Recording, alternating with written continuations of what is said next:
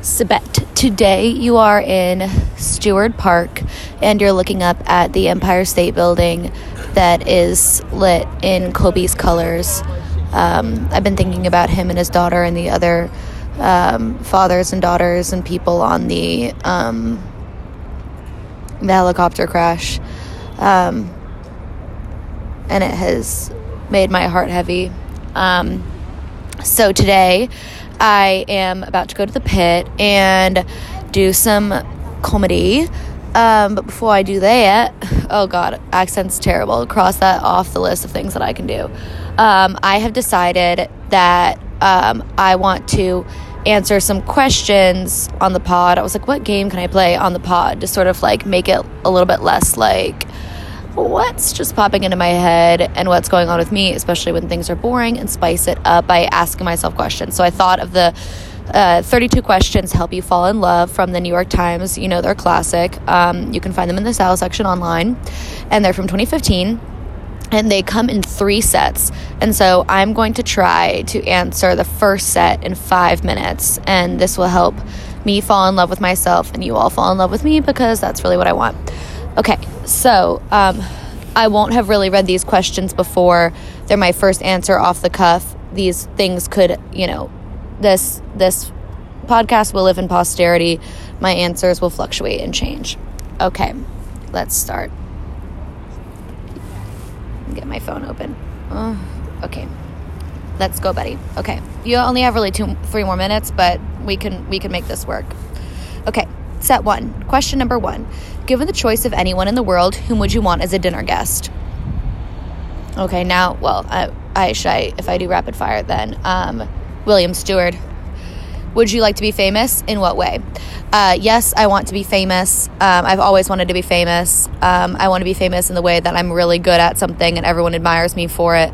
But I do want to get recognized on the street. But I do also want to have privacy and anonymity.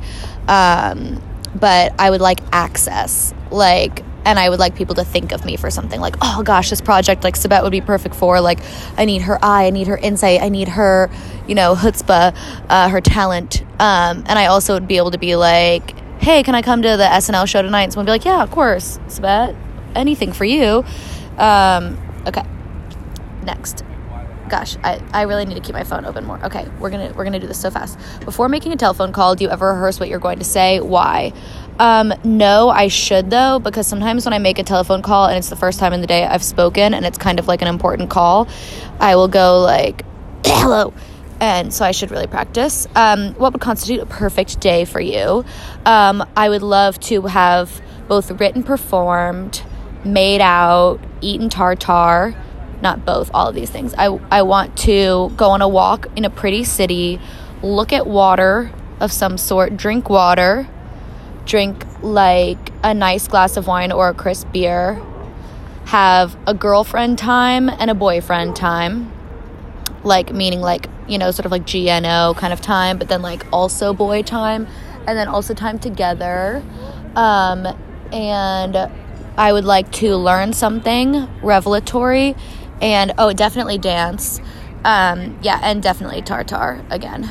Um, oh, I would like to see something and perform at something in a way that is like new and fresh. Okay. Um, when did you last sing to yourself to someone else? I last sung to myself like probably 30 seconds ago. I sing to myself all the time to someone else uh, Saturday.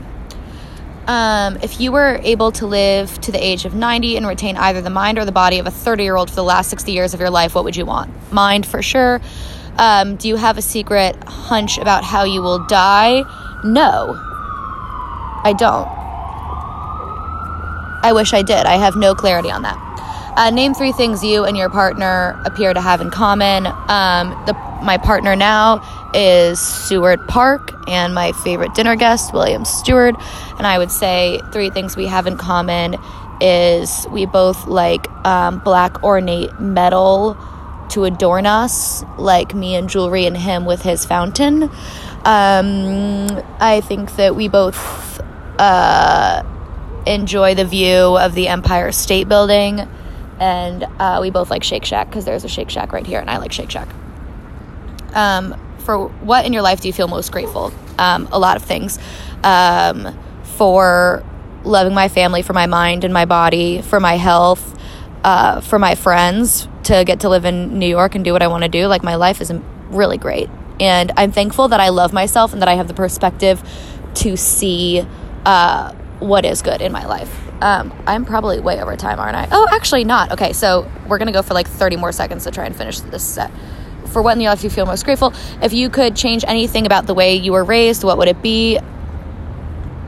But that is really hard. Um, I would have liked to have learned about money better growing up. I would have liked to have like had a financial tutor that wasn't somebody in my family. Uh, I got a lot of love, but not as much financial education as I would like.